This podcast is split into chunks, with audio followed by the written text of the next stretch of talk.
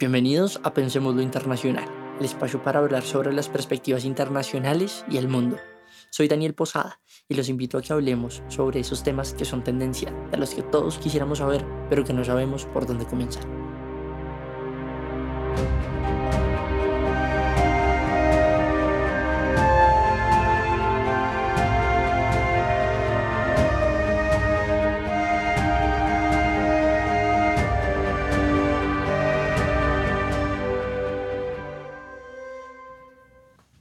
Anterior capítulo acompañamos a nuestro protagonista Otto von Bismarck en su camino por consolidar una Alemania unida, dándole así la oportunidad de convertirse en una potencia europea, al tiempo que en una jugadora importante dentro de las dinámicas geopolíticas que tendrían cabida en la primera mitad del siglo XX. Como lo prometimos en el anterior episodio, en la historia de hoy saldremos de Europa para ir a Asia, más exactamente a Japón, pues es pertinente contar la historia de este gigante asiático, el cual también tendría un papel importante dentro de uno de los hechos que marcarían el siglo XX. Esto no es otro que la Segunda Guerra Mundial. Si bien la intención de este capítulo no es adelantarnos a los hechos, sí les diré que Japón llegaría a convertirse en un importante centro de poder en el Pacífico por ello, la importancia de la historia de hoy, que narrará cómo esa isla, apartada en una esquina del mundo, encontraría la forma de entrar en el balance de poder mundial. Lo anterior fue un proceso en sí mismo que comenzaría con la unificación de Japón, la cual tendría lugar en 1603. Hoy con ustedes los Kamis de la Reforma, la era Meiji. Los kamis han estado presentes a través de la historia de Japón, pues su cosmovisión de mundo gira en torno a estos espíritus de la naturaleza con los cuales tienen que vivir en armonía. Dicha manera de entender el mundo dio forma a una sociedad tradicionalista que ve en sus formas ancestrales un estilo de vida, en el cual todo gira en torno a estos espíritus que tienen una incidencia directa en el día a día de esta sociedad insular que parece tan exótica a los ojos de quienes se han aproximado a ella a través del cine o la televisión. Si bien esta cosmovisión era una constante en la sociedad japonesa del siglo XVI, no era un factor común lo suficientemente fuerte para que llevase a Japón a ser una entidad política y social unitaria.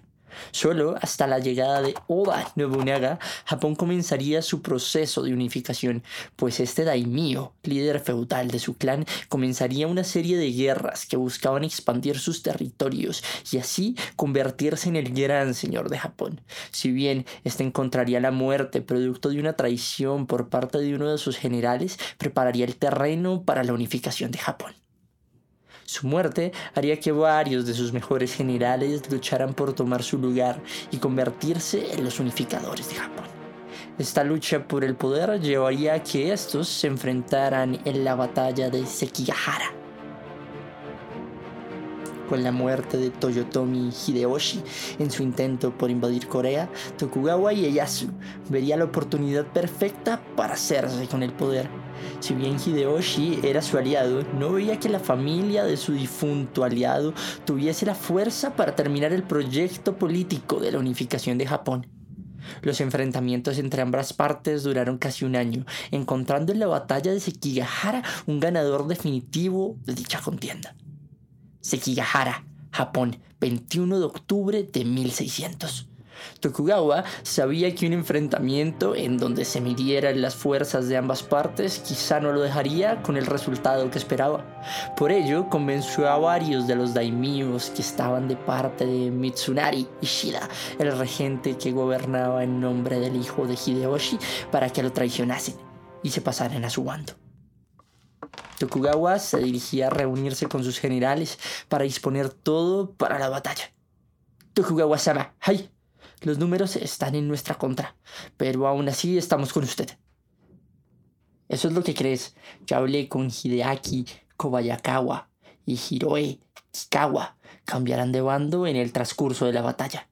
Sin posibilidades de escapar, por fin daremos casa a Mitsunari y pondremos fin a cualquier influencia que pueda llegar a tener los Hideyoshi.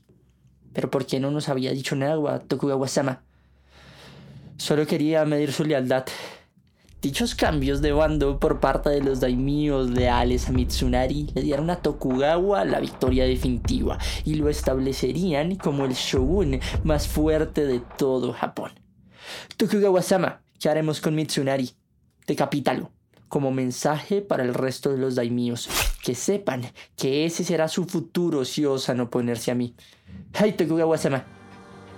Como consecuencia de la victoria de Tokugawa en la batalla de Sekigahara, la gran mayoría de los daimyos se sometieron a su autoridad.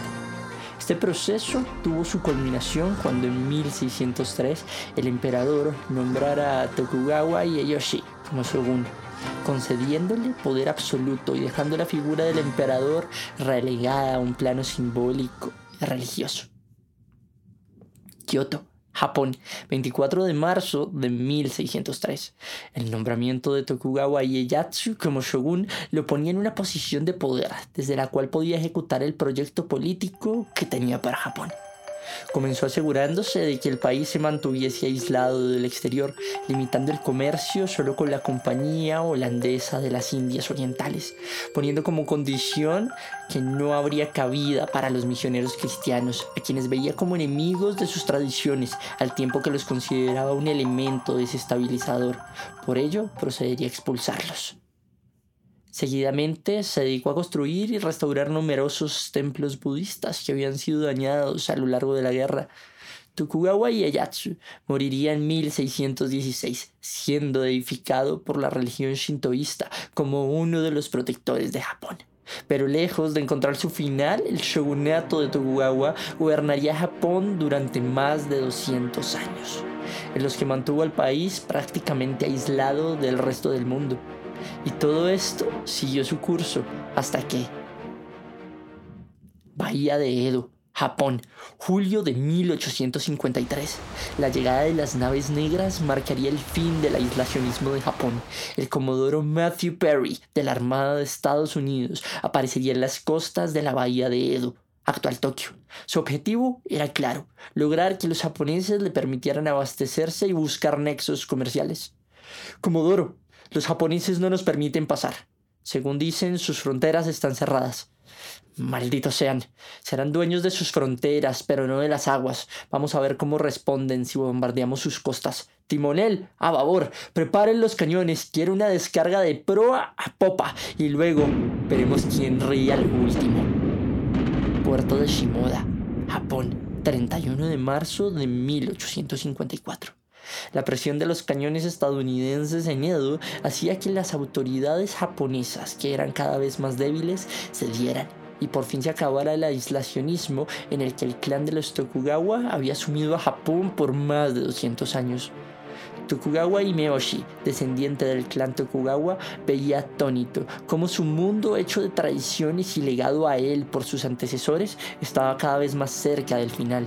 El aislacionismo al que habían sometido a Japón no le daba las herramientas tecnológicas para hacer frente a este enemigo que a las puertas de sus costas pedía entrar a aquel país insular que durante casi 250 años había logrado aislarse del mundo. Y Miyaoshi-sama, por más de que no permitamos que los occidentales entren, es cuestión de tiempo que lo hagan.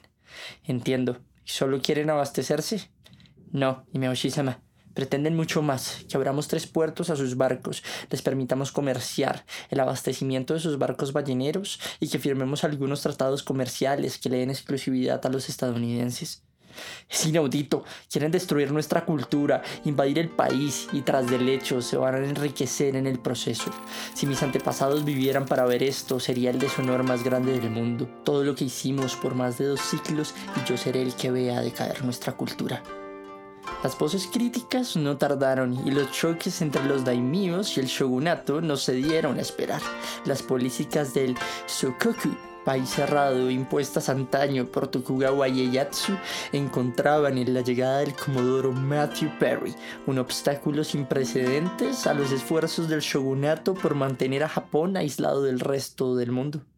La diplomacia de los cañones, como fue conocida la estrategia estadounidense, mostró a las demás potencias europeas interesadas en que Japón abriera sus fronteras que a través de la fuerza de los cañones se podía acceder a tener una oportunidad de hacer valer sus intereses dentro de lo que significaba la apertura comercial japonesa al mundo. Las imposiciones occidentales al país nipón fueron una muestra de debilidad intolerable y la excusa perfecta para exigir que el emperador tomara nuevamente el poder. Dichas imposiciones serían materializadas por medio del Tratado de Kanagawa, pues los términos impuestos se habían tornado desastrosos para la economía japonesa, haciendo que la inflación se disparara, dificultando el acceso a los productos básicos. Esta crisis económica promovió sin lugar a dudas un sentimiento ultranacionalista que a través de gritos de protesta mostraron una oposición política férrea hacia Tokugawa y el shogunato. Por otro lado, otros sectores más extremistas tomaron el camino de las armas, dando muerte a personalidades políticas favorables a la apertura del país, al tiempo que atacaban a ciudadanos y oficinas extranjeras. Kioto, Japón, 11 de marzo de 1863. A pesar del caos en el que estaba sumido el país, ninguna autoridad se había pronunciado frente al fracaso que la llegada de los occidentales significaba para una sociedad que cada vez se veía en más apuros. Por ello, el emperador Komei Tenno decidió romper la neutralidad a la que había sido sometida la figura del emperador desde que los Tokugawa tomaran el poder dos siglos atrás lo anterior a través de una orden de expulsión, por medio de la cual hacía un llamado a su pueblo a expulsar a los bárbaros, haciendo entender que estos no eran otros que los occidentales, pues desde su llegada el pueblo de Japón solo había sido víctima de las imposiciones comerciales que antaño el comodoro Matthew Perry había logrado establecer en el país. Tenusama, todo está listo. Su orden se divulgará por todo el país, pero es pertinente que si queremos causar la impresión adecuada, usted mismo se dirija al pueblo. ¡Ay, Kemonsan! Como soberano del cielo no veo el por qué nuestra gente no haga caso a mi orden y comencemos por fin la expulsión de estos bárbaros que solo pretenden destruir nuestra cultura el mismísimo emperador se dirigiera a la gente era ya de por sí inusual, pues Teno, o soberano del cielo, que era la forma en la que se referían al emperador, era algo sin precedentes, pues dado su carácter divino, dicho hecho era todo un acontecimiento.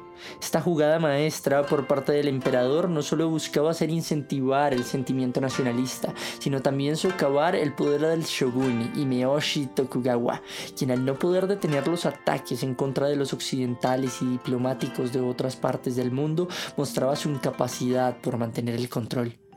El movimiento nacionalista que buscaba promover el emperador encontró en la filosofía política del Joy su lema este traducía lealtad al emperador y rechazo a los extranjeros, el cual encontraría cabida dentro del sentir de varios líderes y que promulgaban un fuerte sentido anti-Tokugawa. En los tres años siguientes, varios daimíos promovieron revueltas en torno al shogunato, dirigido por Tokugawa. Este lograría sofocarlas gracias a las armas occidentales que había comprado. Esto demostraría a las facciones imperiales que Japón no podría ganar un pulso militar si seguía aferrado a sus tradiciones. Lo anterior los haría cambiar de perspectiva y mostrarles que en vez de expulsarlos debían aprender de ellos para así poderles hacerle frente en un futuro. Castillo de Osaka, Japón, 29 de agosto de 1866.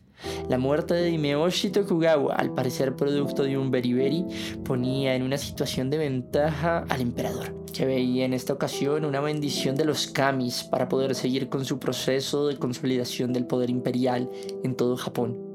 Para su mala suerte, él también encontraría la muerte tan solo un año después, en enero de 1867, producto, se dice, de una viruela. A cada uno de ellos le sucedieron sus descendientes, los cuales continuarían en la lucha por el poder. Solo el tiempo diría si se preservaría el shogunato en cabeza de Tokugawa Yoshinobu, heredero del clan Tokugawa, o del emperador Meiji Tenno, más conocido como Mutsuhito. Edo, Japón, noviembre de 1867. A pesar de los esfuerzos del shogun por adaptarse a dicho cambio, este fue inevitable, pues sus detractores vieron en el momento una oportunidad para por fin deshacerse de ese régimen que había tenido el control político y militar de Japón por más de 200 años. Por ello, instaron a varios samuráis para que se rebelaran en Edo, actual Tokio. La respuesta del shogun fue crear una policía conocida como los Shinsengumi y restablecer el orden. Pero lejos de lograrlo, Edo se convertiría en una ciudad insegura, en donde a duelos de katanas se resolverían los problemas noche tras noche. Esto llevaría a que Yoshinobu Tokugawa entregara el poder poniendo fin al dominio de su clan que por más de 250 años había mantenido el poder. Luego volvería a intentar tener una posición de poder yendo a Kioto y exigiendo al emperador una entrevista, la cual fue negada, mostrando así su debilidad y dando inicio a la guerra Boshin. Kyoto, Japón, 3 de enero de 1868. A tan solo un año de haber tomado el lugar de su predecesor, Mutsuhito se propuso volver a Japón una nación moderna y para ello debía quitar de en medio a los Tokugawa y el shogunato pues estos simplemente querían dejar a Japón apegada a su ancestral pasado y no veían con buenos ojos la tan anhelada reforma imperial que con ahínco se buscaba desde Kioto. Por toda la región del este y del sudeste asiático, Japón tenía bastantes ejemplos de sumisión hacia los occidentales. Por esto, el emperador Mutsuhito tenía claro que si quería convertir a Japón en una potencia regional, la cual sacara partido frente a sus vecinos más débiles, Debía industrializar Japón. Esto le permitiría en un futuro hacerle frente a los occidentales. Pero si ella quería comenzar dicho proceso, la modernización sería un requisito sine qua non Japón lograra esos resultados. Debido a este afán de modernización, tres proyectos se convirtieron en los objetivos del emperador Mutsuhito. El primero fue la construcción de una red de ferrocarriles que conectara a todo el país. La segunda, la apertura de la isla al comercio internacional, con Europa y Estados Unidos a la cabeza, usando su cultura como medio de atracción, haciendo que las sociedades occidentales pusieran su interés por aquella cultura que para ellos era tan exótica. Finalmente, no por ello menos importante, la implementación de un sistema de escolarización parecido al europeo, pues si se quería hacerle frente a los occidentales era premiante aprender a pensar como ellos. De ahí que la secundaria y luego la universidad tuviesen un papel relevante dentro de la nueva sociedad japonesa. Mientras el emperador llevaba a cabo su proyecto político, la guerra Boshin siguió su curso, dejando como ganador absoluto. Este proceso de modernización y posterior industrialización fue producto de una serie de fenómenos que conectaron todos los rincones del mundo. Esos fenómenos en gran medida fueron resultado de la carrera colonial en donde las potencias europeas y ahora Estados Unidos se disputaban el control de territorios. Estos procesos pondrían a la sociedad japonesa de ese entonces en un dilema sin precedentes, apegarse a sus costumbres y sus tradiciones o entrar al mundo moderno dejando a un lado esas ancestrales formas de ver y entender el mundo. En este caso, se escogió el camino de la modernización, pero no dejando de lado completamente las prácticas que le habían dado forma durante siglos a ese pueblo insular que a través de la disciplina, honor y respeto a sus tradiciones había forjado una cultura próspera y rica. El fin del shogunato y el comienzo de la era Meiji haría que Japón iniciara un proceso de modernización supremamente rápido que le permitiría ser parte de las dinámicas del poder regional y ser tenido en cuenta como un actor importante dentro del balance de poder mundial. Esto es adelantarnos a los hechos, pero dejemos esta historia aquí para luego darnos a la tarea de entender cómo este gran pueblo llegaría a convertirse en un gran contendiente durante la Segunda Guerra Mundial. Esta vez los queremos invitar a escuchar el podcast Japón es chido, en donde no solo se cuentan historias de Japón, sino que también de dojo en dojo, de templo en templo y de saque en saque se platica sobre esas cosas que no pueden ser sino japonesas. Nos vemos en nuestra siguiente historia, donde por primera vez en Pensemos lo Internacional abriremos el espacio para un especial. En este tocaremos un tema que no cabe en solo un capítulo. Por ello, nuestros siguientes episodios girarán en torno a un suceso que cambió el mundo por completo. Este no es otro que la Primera Guerra Mundial. En esta ocasión, no solo tendremos una cita en nuestro canal cada viernes, sino que haremos Facebook e Instagram Lives, donde de la mano de conocedores de este tema explicaremos de una mejor manera este hecho que cambiaría el mundo para siempre. En esta ocasión le queremos extender las gracias a Camilo de Felipe Villa, quien a través de sus enseñanzas nos inspiró a conocer y apasionarnos por Asia, sus culturas, sus pueblos y sus historias. Como siempre, gracias totales a Nicolás Méndez Producciones, sin quien todo este proyecto no sería posible. Y recuerden que conectando las distintas realidades del mundo podemos entenderlo de una mejor manera. No olviden seguirnos en nuestras redes sociales, tanto Instagram como Facebook, como Pensemos lo Internacional.